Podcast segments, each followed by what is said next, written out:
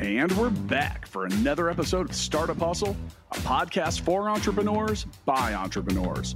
If you want to start, own, or build a business, then you're in the right place. We bring you the real truth about what it's like to take something from concept to launch. From growth, innovation, experience, failing, or winning big, we've got you covered. So let's get down to business with another episode of Startup Hustle brought to you by Fullscale.io.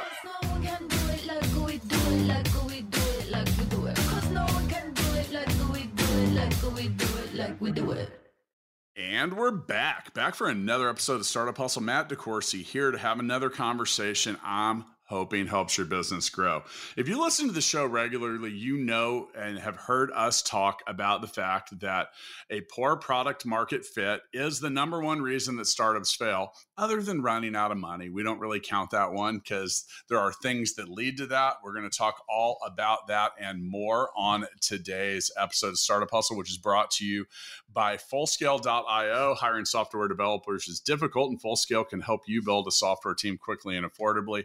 And and has the platform to help you manage that team. Go to fullscale.io to learn more. Speaking of software developers and companies that employ a lot of them, today's guest does. And with us today is Phil Alves. He is the founder and CEO of Dev Squad and Dev Stats. You can go to devsquad.com. There is a link in the show notes for that, straight out of Salt Lake City, Utah. Phil, welcome to Startup Hustle. Hey, thanks for having me. I'm excited for our yeah, conversation today. Ready, yeah, I'm ready to talk all about this. And you know, we've got a we've got a, there's a lot going on. I know you've worked with a lot of different clients yourself, and and a lot of different things. You've got your own SaaS products, and and so do we. Uh, lots to talk about. But why don't we get that started with a little more about your backstory? Sure. Yeah, I I start my career when I was 16 years old. I started learning how how to code. I learned from books. Uh, and I and I did just for fun. So like that was what I did in the evenings and after school. I was still going to high school. Uh, from there, kind of by lucky, by luck, I got my first product out, and and the product was successful enough that I was able to sell that product and move to United States uh, in 2011. So um, since then, I have been building products for other people with my consulting firm. Just recently launched my own product, and on the personal side, uh, as a good Brazilian, I love jiu-jitsu, I love soccer, uh, and just a few years ago, I also got into flying. So I fly mm. airplanes is one of my hobbies. Aren't you supposed to be in, into rodeo too? Isn't that like I believe like being from Kansas, like I get exposed to bull riding, which by the way is a lot of fun to watch. I mean, it really is. I, I go watch the professional bull riding when it comes to a local arena. That's how many people are interested. But half those people are from Brazil. All the good ones are, yeah. Yeah, there, there are a lot of those there, but they're in a different state. Those are up north and up south. But for ah. sure, I'll go to watch, but I never yeah, well, tried. Brazil's before. huge, yeah, and, and, and yeah, not to be too far off track. Brazil actually has the world's largest rodeo, which hundreds of thousands of people go to. I'm not like a rodeo guy. I just thought that was fun. So people ask me. We used to have a suite at the local venue, and say, well, what do you know about professional bull riding? I said that someone from Brazil is probably going to win today. So there you go. All right. And, yeah, so I then, actually I always want to go to the rodeo. I forgot the name now, but yeah, it's a huge thing. Everyone yeah, talks I can't about remember what it's called, but like 300,000 people show up to watch this thing. It's wild. It's like yeah. one, of, one of the, uh, one of the largest populated events in the world. So anyway, enough about well, one more. Here I am trying to flex my knowledge about Brazil, which interestingly uses Portuguese as a language. So yeah, yes, uh, um, yeah, no so Spanish. I'm out of I'm out of Brazilian facts. So, uh, but but anyway, so you you know a, a few things. Uh, you know, obviously as the founder at Full Scale and you being a Dev Squad, we've worked with quite a few different people or founders. Uh, you've built products, we've built products, and you know when it comes to that product market fit, there's a lot of things to consider, and uh, I'll just throw this out there so we can begin the conversation with a simple definition of product market fit, which is when a company's product satisfies a strong market demand. It's not about just having a great product, it's about having a product that meets the specific needs of the market. And the market can often change. It can uh, bring uh, an increased sense of importance and attention to what you sell, and it can also drag it away. So, when you think about like finding a product market fit with what you're doing, creating, starting, launching, or involved with, like what are some of the things that come to mind? Yeah, and just to add on the top of the marketing change, I think there's a way to mask product market fit when you think you have it, but you don't. Because some people might feel like, hey, I have revenue, like especially with like B2B enterprise SaaS. Uh, you do yearly sales, three years contract, and then you get all these customers and like, hey, I have product market fit because we can sell the product. Uh, but maybe you just have messaging fit or you have the right channel and for me the only thing that really define product market fit is actually is the user getting real value from your product and are they willing to play pay for their value?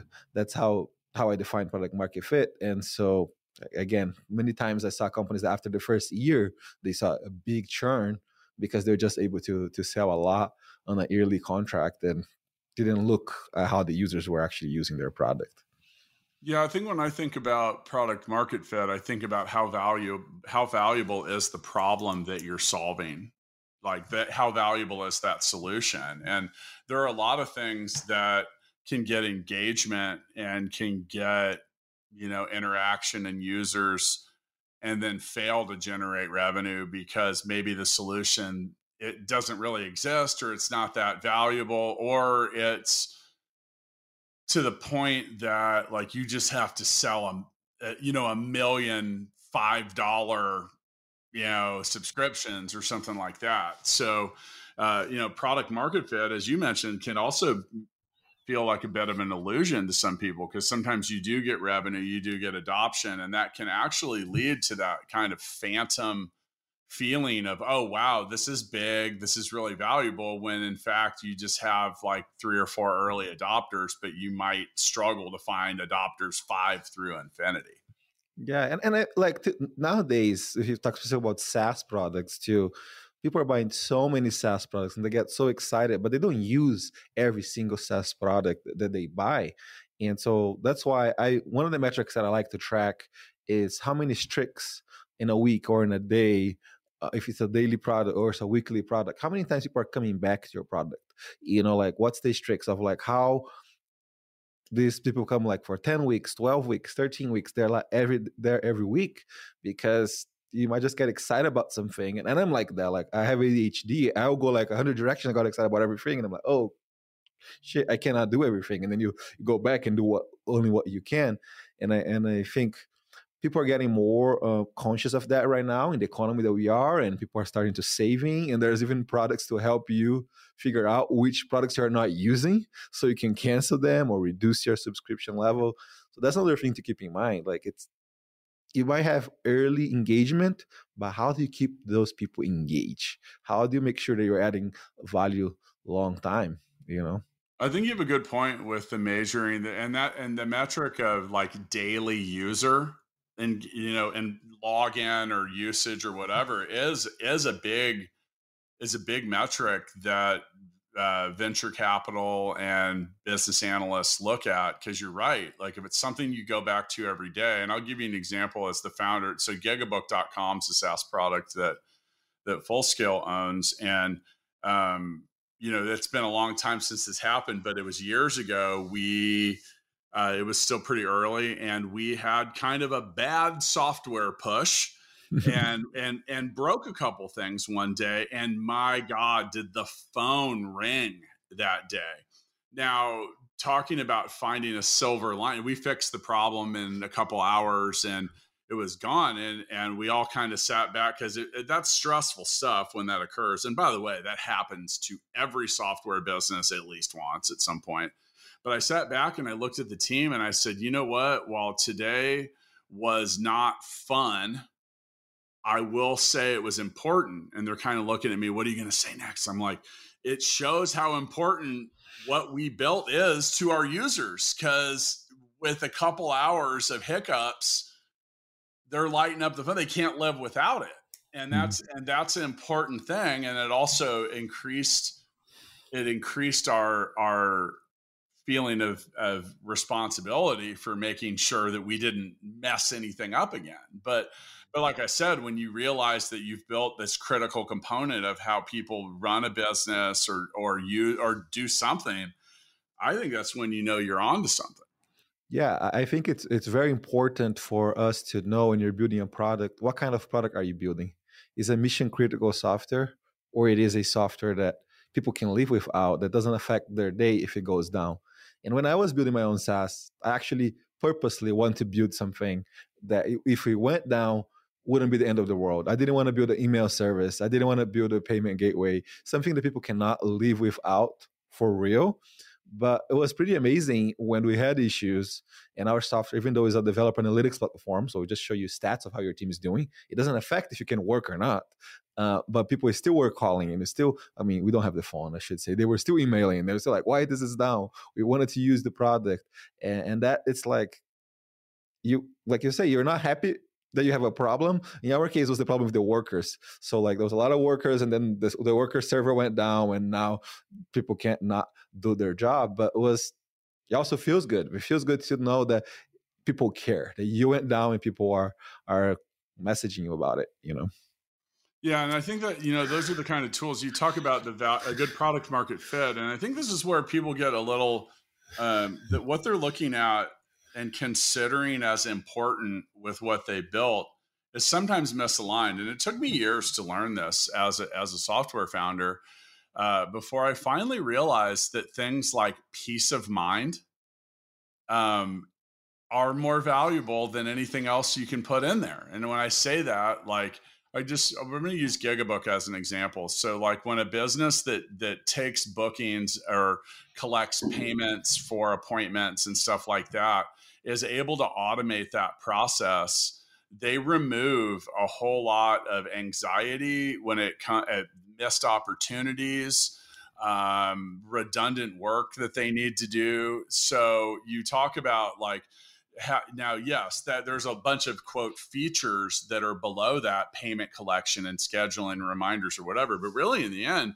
you're delivering peace of mind, meaning that that user can you know go provide the services that they provide for other people or do whatever it is that they do in a way that you know like you said it's it's it well it is kind of mission critical in that regard. So you know i think that's and so why is all that important? Well this is the a, a kind of a foundational requirement for sustainable growth in some regards. And it's uh you know these that results in in a reduced cost of customer acquisition because i'll give you an example like something like eh, and we'll just still use gigabook here. So people learn about that product when other people are using it. It's where reminders mm-hmm. come from. It's where they see the widget. They see stuff like that and they say oh wow this was really really cool. This is really easy. Maybe i could use that at my business. And these are the kind of things that that that gain traction and keep your stuff moving forward. And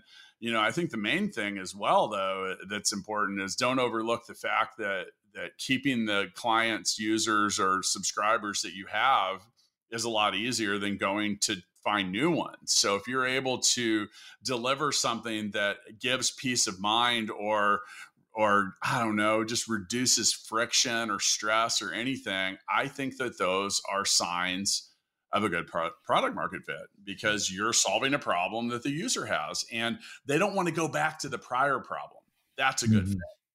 So for sure. And and I think with with your product specifically, it's very interesting because once you get in, like uh, people have to book the appointments and that become a behavior and they can't not run their business at that point without your booking system because it's sticky yeah. It, yeah. It, it's super sticky so like there's i feel like building products there are trade-offs and, and then you have to understand what trade-offs you're doing and how that trade-off will affect your product market fit uh, and, and we went different ways about building a product like you build something super stick that if it's not there I cannot run my business if I need people to schedule to come like to see me. Like whoever like let's say i'm a barber and i'm using your product to, to schedule people in and now like i'm going to be answering the phone when i'm like i'm supposed to be cutting hair it, it's a big deal.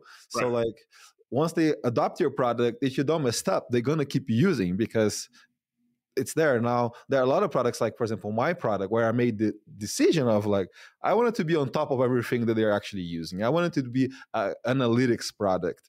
Analytics product like my product like Mixpanel that like how people are using inside you don't need an analytics product. It's, it's I've, i'm gonna take a step back and i'm gonna look big picture. How is my team performing? How is my business performing? And hopefully i'm gonna have actionable insights. And so i feel like there's a trade-off and you have to understand that one is gonna maybe be harder than the other to get to product market fit because you have to change the behavior of people like long term uh, with you your product. I made the decision that now i'm not going to book manually anymore.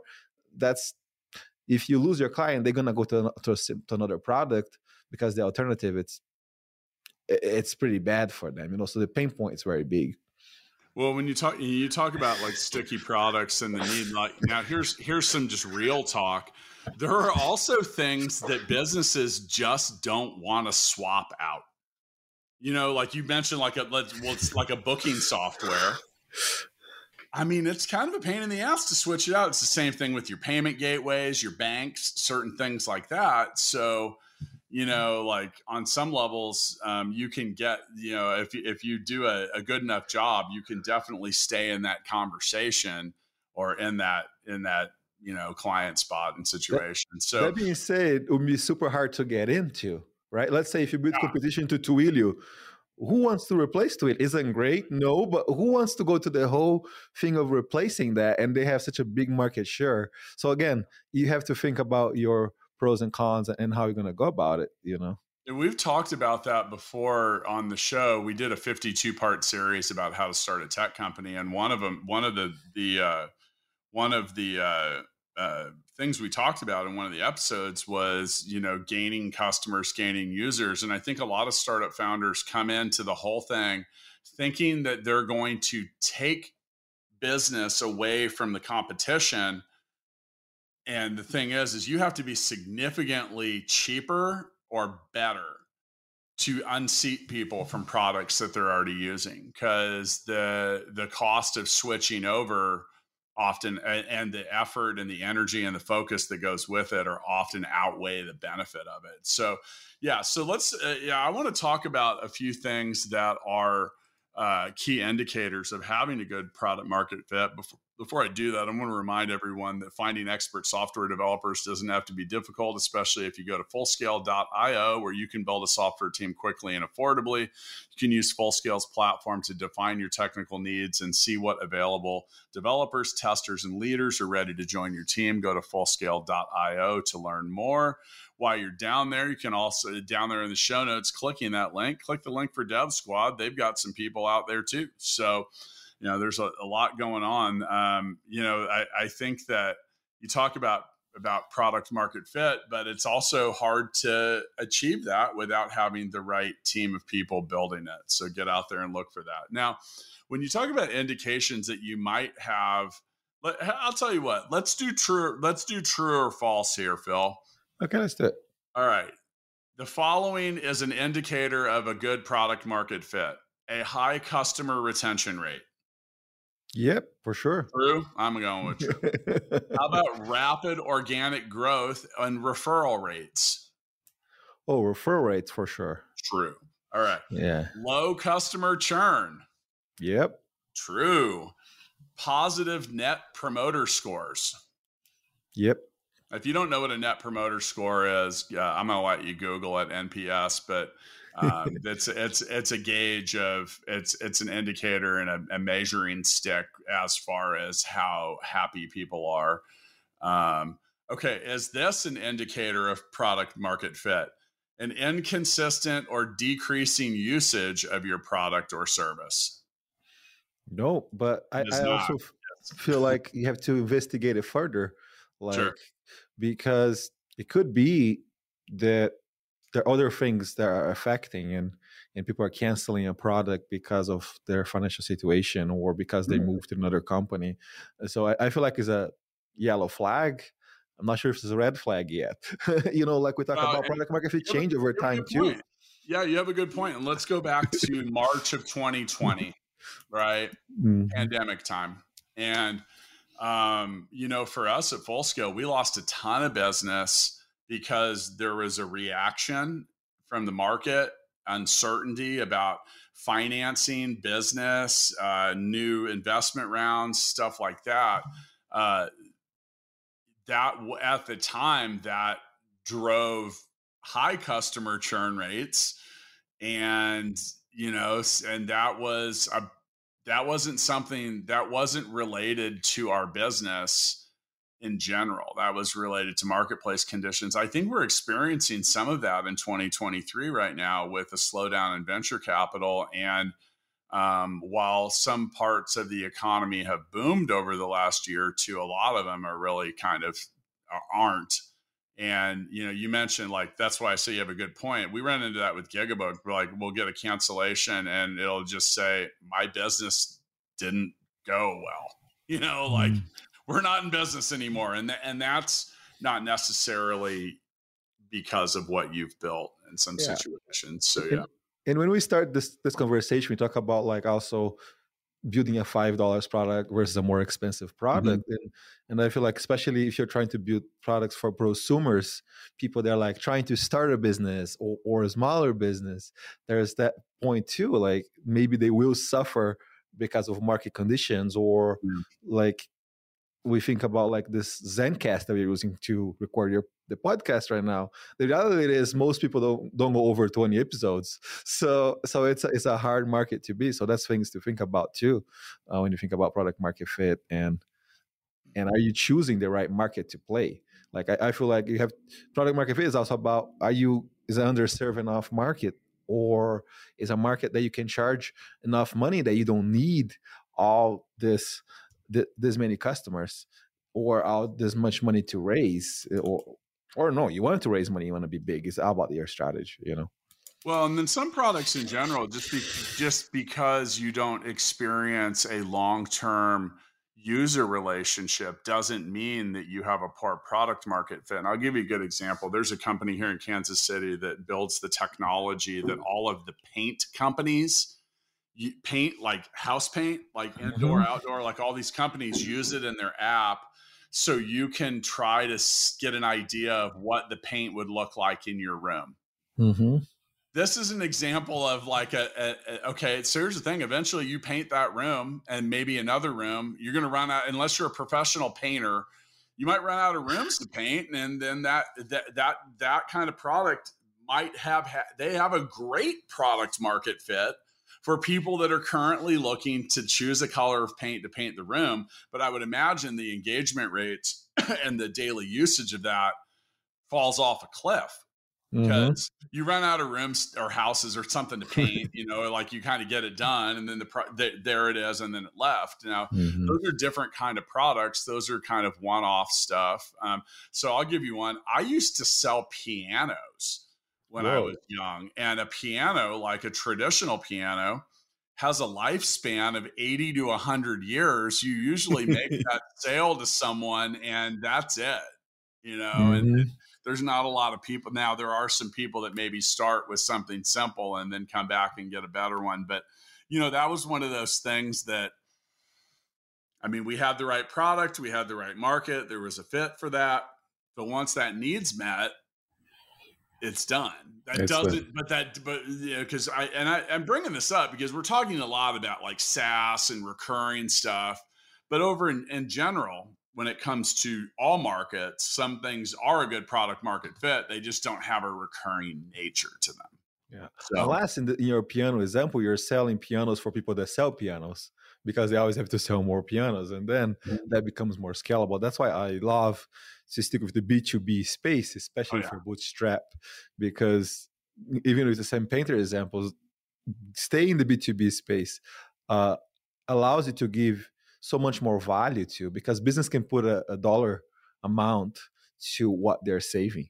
So if they're using my software and they they have 100 developers and they their developers are better off now and they see more productivity and so they are like okay we produce 30% more our developers cost x we save uh, this much money. And so that's also going back to the value thing it's so much easier to provide value to a business than to an individual.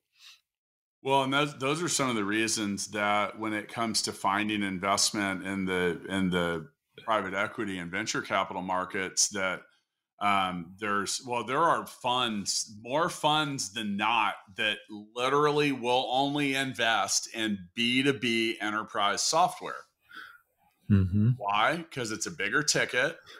Two, like you mentioned, businesses need things that grind the gears Another thing is it's a lot easier to get a business uh, on some days to get a business or someone that works at a business to spend the business's money than it is to get an individual that same person that that might be in charge of a $300 a month decision for your SaaS product might go home later that night and cancel an eight dollar a month subscription on the personal note because it they they don't use it or it's their own money. Uh, yeah. Meaning, like it's a lot easier for people at at most businesses to spend the business's money than it is to spend a consumer's money. So, um, and and also the tickets are just a lot more expensive. Yeah, it's definitely very different. Like um, for example, my personal finances, I don't manage them because I'm so used to manage dev squads and then my business finances. Then my wife gets mad at me. I'm like, oh, that's ten thousand dollars, and she's like, oh, this is not your company. Ten thousand dollars is a lot of money for for us in the individual level. You can just go like, oh, ten thousand dollars here, twenty thousand dollars there. Um, but those are easy decisions that you make in an hour in a business depending on the size of your business uh, and those are not easy decisions that you make. Like in our personal life we pay 20 bucks for netflix and expect everything to be 20 bucks you know? Yeah and then but and with that though even at 20 bucks netflix has to sell a hell of a lot of subscriptions to pay their bills. Yep. Like a exactly. lot yeah a lot. a lot of $20 bills to stack up. Now um, let's talk about a couple ways to like identify or, or look out for product market fit. I mean, I mean, conducting surveys and talking to your users is is number one. Um, ask people what they like and what they don't like about what you've built, and then listen. Mm-hmm. Yep, you know? I agree. They're, they're not always going to tell you stuff that you want that you like hearing, but they will tell you stuff you need to hear. Yeah, th- there's a lot of way to get fancy about it. Like I love the Mixpanel product where you can like track North Star, track engagement, and, and look out the events and what people are doing. But it's it's funny how like at the end of the day, just a simple conversation does so much, and you don't have like to spend all this time implementing things. So you just know if you have product market fit or not. So I feel like sometimes we overkill it and we overcomplicate it when, especially in the early days, you can do things that don't scale. You can jump on a call with your customer and, and ask them questions. And there's there's a book that I love about knowing how to do those interviews and ask those questions. It's called the mom test because you have to ask the right questions to get the answers that you need you know? So that's a book that i recommend for everybody. the mom like m-o-m yes. So like does that stand for something or is or is it really like a mother? So the the whole premises of the book it's like how could you ask questions to your mother about what you're doing and still get value answer because your mother loves you so much. But if you do it in the correct way and if you write ask the correct questions you might not lead people to try to protect your feelings. Uh, and, and that's the whole premises of the book. It's an amazing book on, on user testing and, and understanding if users are finding value from your product I have a I have a simple software rule that I call 575, which means a 5-year-old and a 75-year-old should both be able to figure out how to use it or get started with with that level of ease. Um, yeah. which isn't always possible with everything, but you talk about the uh, everything about you could have a great solution, but if it's at the end of a really terrible onboarding or setup process, you're not gonna. No one's ever gonna find out about it because it's not yeah. gonna get set up properly. So, can a five year old or a seven? And if you're 75 and listening to this podcast, I don't mean that in a bad way. I just invented that when my dad was 75 because he was constantly calling me, asking me how to do things, set stuff up all that. And I realized I'm like, man, this is really a lot of the stuff I was like, this is really hard to do. Why is this so confusing?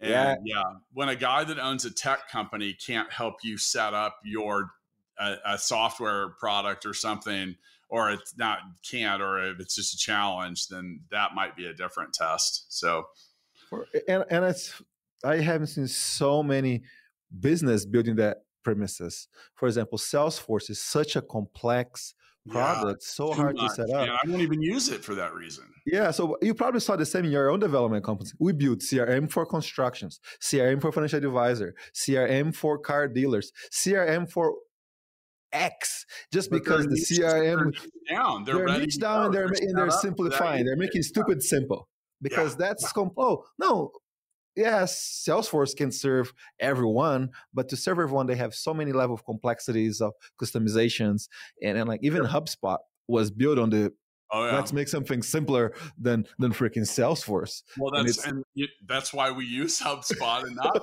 Salesforce at scale because that was the thing. And you you know if you uh, Salesforce is okay, so obviously Salesforce is like a multi billion dollar company. Gigabook is not so I one of my biggest hmm. regrets with building Gigabook was okay, so what so why we do we have a good product market fit at Gigabook for companies that need high level or companies or users that need high levels of customization.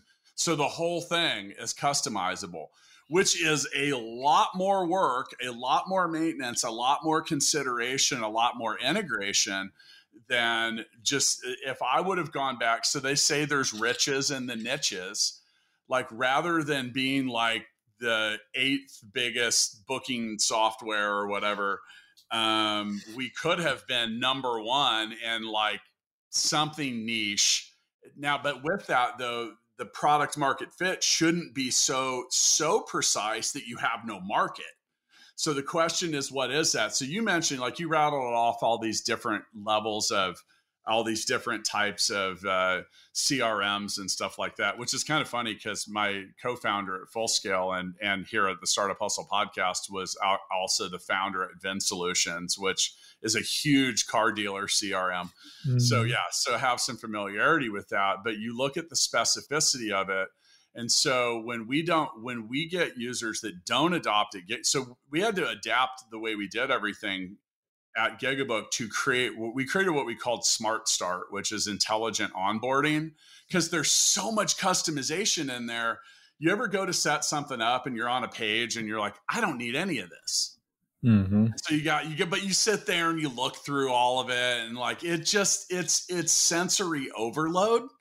So, you know, and we wanted to do things to make stuff easier. Like, for example, if you, okay, so when you get a US, a United States based mailing address, the zip code is the last field you always fill out. Software people should make that first. Because if you know someone's zip code, you know their time zone, you know their currency, you know their location, and you can fill out a lot of stuff along the way. And like some of that is, is if you do have a complex product, then you need to become a specialist in getting people into it. And that will make it a better fit for them because when they're inside it, it's already set up to do what they want to do. That's where mm-hmm. people flop out of Salesforce. Like I did the same thing. I, I, I, I was like, okay, this, everyone's, I've heard so much about it. And I used to live in Indianapolis where Salesforce mm-hmm. has like a 900 story building with their name on it. But, but but it overloaded me. I'm like, wait a minute, I need to. I'm gonna potentially have to hire someone to work on this full time just as an administrator. And I was like, there's got to be simple stuff in there because, like, you get it. You sell software development services. I need to know your name, your location, your website, what you're looking for, and when do you want to start. Mm-hmm. You know, like I don't need to go 900 levels deep into things and build another set of software. So yeah, okay. So um, we're running out of time, and I think we'd be remiss to not. I think it would be uh, like we need to talk a little bit about what happens if you realize you don't have a good product market fit, but your business is already out there. And this is uh, the the pivot or persevere section of this conversation. Um, you know, uh, one of my favorite moves is the pivot. Um, mm-hmm. You know, I think that you know, you, before we hit record, you mentioned like spinning, spinning, ser- spinning software products out of a service business or something else. Um, you know, I, I use the example of Gigabook being highly customizable. If I wanted to take a pivot there, I could just decide to make it the world's number one software for people that wanted to schedule clowns at a kid's birthday party, you know, mm-hmm. or something. But that might be a pivot if we saw an opportunity. And I actually consider, do you remember like five years ago, or probably actually more like eight to 10 years ago, when everyone got into escape rooms? Mm-hmm. Right. Like it was this craze. They were everywhere. And all these people were reaching out and they were asking, they wanted a booking solution for it. Nobody had one. We talked about it. We were still a little early in the company history to like take a full on pivot. I probably could have done that and beat the two other people that actually made a solution for it and been the been the industry leader in that right away. You can now here's the thing. You can charge a premium for that. Yep. If it's already set up and it's niched down. So people will call me and they'll say, Hey, you mentioned earlier a hair like a hairstylist. People will call me and they'll be like, Hey, my cousin is a hairstylist. I think she'd really like Gigabook. And I will literally say, No, there are four or five products that serve that exact market that will be better for your needs. And I recommend you try one of those. Mm-hmm. And why would I drive people away from my own platform? Because it's just it's it's a it's a it's good advice. You know. Now with that, we also okay. So we we have an exorcist like a guy that performs exorcisms that has a, a, an account at Gigabook, and you can book your exorcism online. Um, there is not a platform that serves that type of service provider specifically. So, you know, you get yeah, so there's there's a lot of needs in there, but if you need to pivot and you realize it um, some of that's as simple as it can be niching down. It can be picking one segment that you got a really strong response for and deciding that that is going to be your specialty what yeah. kind of pivots have you have you seen embraced or worked on you don't have to be overly specific if they're clients but i'm curious like where and when you've seen pivots and did they work yeah I, I feel like there's two main kinds of pivots and you just talk a lot about one kind, who is the ICP kind, who is my ideal client profile. Mm-hmm. And I saw that many times. For example, we had this one product that we built was for help people build financial plans so they would be more organized and, and know where they were. Uh, and originally they thought their ICP would be that individual, that person that it's a, they call them, uh, I forgot the name, not Harry Harry high is not yet rich so those are mm. the, the, therefore therefore that was their target market and and the product was great but those people weren't buying uh, and so they swap changed the icp for companies and like what if we like go compete with Dave Ramsey program that a lot of companies buy to to teach their employees how to manage money. But our thing is not video. It's like we connect your finances. We show you, give actionable insights, and that change of ICP made the whole difference. Um, there was another one that I was someone that, that came to my podcast that I thought was a great example. They were trying to build a SaaS product, uh, and they built this amazing feature on like the whole billing and and aborting and trying to reduce churn. And the actual product that they built wasn't great. Nobody bought. But they're like, they took that one piece out and now they made a SaaS product to help companies that didn't want to spend all the time with the things that every SaaS product need, with like connecting to Stripe and managing the subscription. And that became their product. Uh, I mean, one of the products I use every day is Slack that was what happened, right? So they were trying to build a video game uh, and then they need to communicate internally and someone hack together a chat for them to communicate internally and later on when they run out of money they, they realized the only really valuable thing they had was the valuable that internal software and they they released that for everybody and, and now we have slack. So i feel like those are the two main kinds of pivots uh, that i see happen all the time uh, and should not be afraid to do those um, because like one of the hardest things is we know that because that's the business that we are in is to build a amazing team and so if you have a team that works well together if we have engineers that do well if we have a product manager that understand and they can get the ball moving, maybe you can just get the same team and move to a product that they're going to be more successful. Uh, and and if, I see a lot of companies being very successful uh, following you, that route. You talk about the pivot. So Shopify was originally an online store for snowboard equipment called Snow Devil. Um, yeah. When the founders were dissatisfied with the existing e-commerce tools available, they built their own. Um, so, you know, honestly, Gigabook still was kind of a pivot for us. So, Gigabook was moving forward when we started Full Scale, which Full Scale got real big for us, you know, in mm-hmm. 5,000 style company. And it, it garnered more attention from us, rightfully so at the time.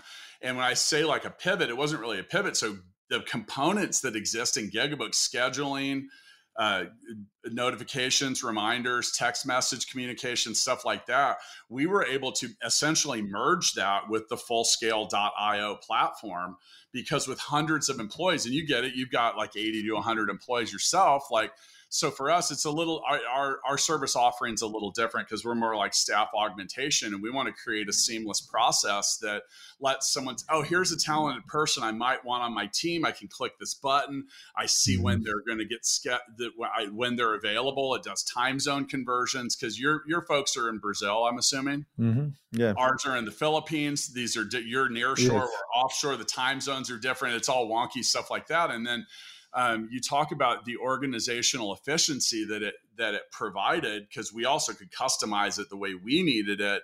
It removes like oh man you look at all the notifications reminders all those different things. So sometimes you can get an overlap with different things that you do. And then like you mentioned sometimes you'll build something and realize that 10% of it's really valuable the other 90% you may have actually kind of wasted your time building. You usually get to that point by not testing for a good product market fit along the way by the way. We did that. I remember one thing when we were first building gigabook i thought was just going to be like this feature. It was involving tracking like sales tracking basically. Like did i did how what, what was the result that we came out with? And we spent all this time building it um, and then we launched it and no one used it except for yeah. us. You know, and, I mean, and that uh, happens, but that's also like I learned a lesson from that, which is maybe go out and and talk to our users and ask them what they want more so than anything else. And and I did that afterward, which actually resulted in us building some things that matter. Yeah. So. Another kind of pivot that comes to mind is that maybe you did build something that's good and that and that's successful, but you realize a bigger opportunity in within that business. We, we have a customer that just had an exit. And when you talk about Shopify, I remember of him. So he was running a e-commerce store and his e-commerce store was doing well um, through Shopify, through Amazon, but he was having such a hard time managing inventory. And so he didn't find any, any solution. And first he built an internal tool uh, to manage his uh, his inventory. Now he realized inventory management was much bigger than the specific niche that he was selling a product, uh, and so he spin off another product, which was a SaaS product uh, that he was able to use at his own e-commerce, and then that ended up growing a lot. And then he ended up actually just recently selling the SaaS product uh, for a great exit for him. So it wasn't that his e-commerce wasn't doing well, was that he found another opportunity and he pivot to go pursue that opportunity. So I don't know if it was too much of a pivot, maybe a spin-off. With my own firm, like we talk about, DevStats is an 80 uh, to 90 employees firm. Uh, but I figure out that what we really love to do is help development teams do more and, and get stuff done. Uh, and I'm doing I'm going to be able to do a much bigger scale with my my SaaS product than I can I'm able to do with my consulting firm. Which oh, yeah. like, consulting is very different than staff augmentation. But uh, I was like, well, hey, consulting relies on people, and mm-hmm. people inherently aren't very scalable because trying to where software can be. That's why that's why the VC world is so in love with software because you can theoretically, if it's done right, go from a thousand users to ten thousand users in a at light speed. Mm-hmm. Where if you had to do that, and, it, and it's like that at full scale, I know this firsthand. So if I went, you know, I got 325 employees, and if all of a sudden I needed a thousand of them, I got to go find 675 more, which doesn't Mhm. happen at that same rate of speed. So, Yeah, Co- consulting is very profitable though. That's oh yeah, why yeah. it, it's it's an amazing place to start because less than one percent of companies will be able to raise money. So I feel like a lot of people. I think software is a great second, third, fourth business, Yeah. and a lot of our own customers, they software tough. yeah they Ah. they made their money somewhere else. Like they made their money with a driving school, for example, Mm. and now they're building software for a driving school because they can afford and they don't have to um, pay for uh, try to go raise money when it's it's a very hard game. You have to have the right uh, resume, the right pedigree, the right connections. Where you, could just do like a first build a business that's easy to prof to be profitable, and then you move into software. Like because I know also from my own dating side, my customers, I would love to hear your point. It's going to take two or three years to break even in SaaS.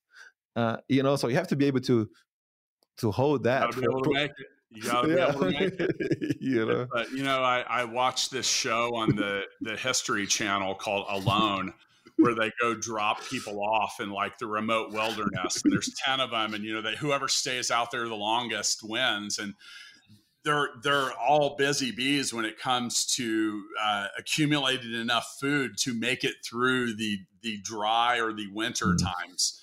And uh, launching a software business is very simple or very similar is not simple it's very similar. Strike that from the record please. Well hey Phil we are out of time and i want to let every i want to do a quick reminder i'm going to get in trouble if i don't mention this. If you need to hire software engineers testers or leaders full scale can help. We have the people and the platform to help you build and manage a team of experts. You can go to fullscale.io answer a few questions let our platform match you up with fully vetted highly experienced teams of engineers testers and leaders. So, and once again with me today, Phil Alves, and Phil sells dev services too. You can go to devsquad.com, devstats.com as well, where he is the founder and CEO. Um, you know, I, I, I- think that, uh, you know, we, I think we covered a lot of good stuff here. I want to give you the mic, uh, want to give you the mic one more time and give you the opportunity to, uh, uh, you know, is there anything you'd like to say and sum up today's episode? Yeah, I, I, think the it was a very great conversation. Thanks for having me. I would like to invite your listeners to test DevStats. It, it's a free trial, no credit card required, uh, and they're going to be able to see also everything that we're trying to do to get the adoption, which is very important to um, to get product market fit. So when you sign up for my product, you're to get an email every day from me for the next seven days, where I walk you through videos and, and how you use the software and how you need. Because at the end of the 14 days trial, I want you to already have received the value, so so you sign up for the product. And maybe if you're not the ideal customer, you're not to have the value. But I would invite everybody to go test devstats.com and sign up for the free trial. We're not to require any credit card, and also you're to be able to see what we do to try to raise the engagement and, and how we build products. I like it, people. Go check it out. Anything that makes you better, faster, cheaper is worth looking into. Phil, thanks for joining me, man. I'll, keep, I'll catch up with you down the road. Sounds great. Thank you. Startup Hustles brought to you by Fullscale.io, helping you build a software team quickly and affordably. Make sure you reach down and hit that subscribe button, then come find us on Instagram. See you next time.